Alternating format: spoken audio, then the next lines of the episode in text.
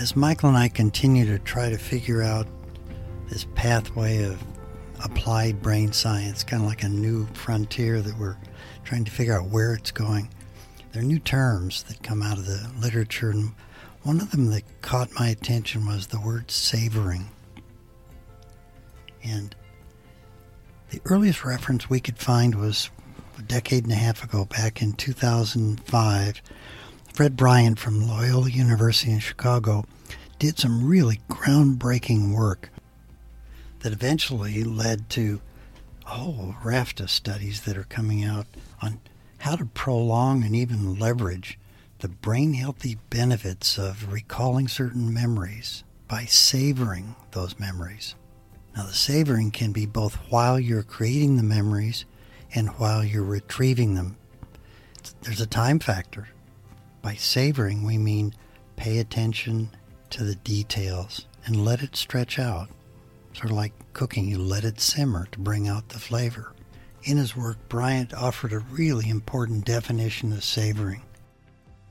Savoring, he wrote, is the capacity to attend to the joys, pleasures, and other positive feelings that we experience in our lives. I want to savor three words capacity to attend. That means pay attention. That means put down your iPhone. Pay attention to something that might give you joy. Maybe every so often we just tell ourselves sit, stay, savor something. And when you savor something like a magnificent sunset and let that experience sink in, you're savoring. You're creating memories that can be retrieved for the rest of your life.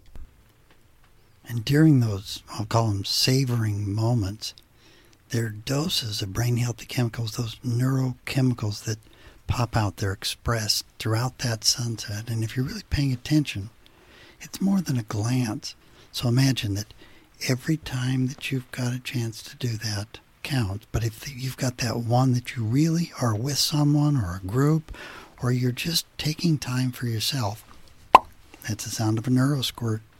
And what you've really done, you've invested that moment or minutes or even a longer period of time to let your brains, we'll call it a, an apothecary, a pharmacy, and what it's delivering is not only for that moment, but you're making that memory. Sometimes you get that feeling even after you've left the sunset. It's called an afterglow. It's a glow that may be triggered by chemicals. And by triggering that chemical after the sunset's gone, the theory was that you're actually benefiting your brain just by thinking about that moment. That's the neurochemical cascade effect. And if that's real, we should be able to measure it. Well, for years we looked for something and then it happened.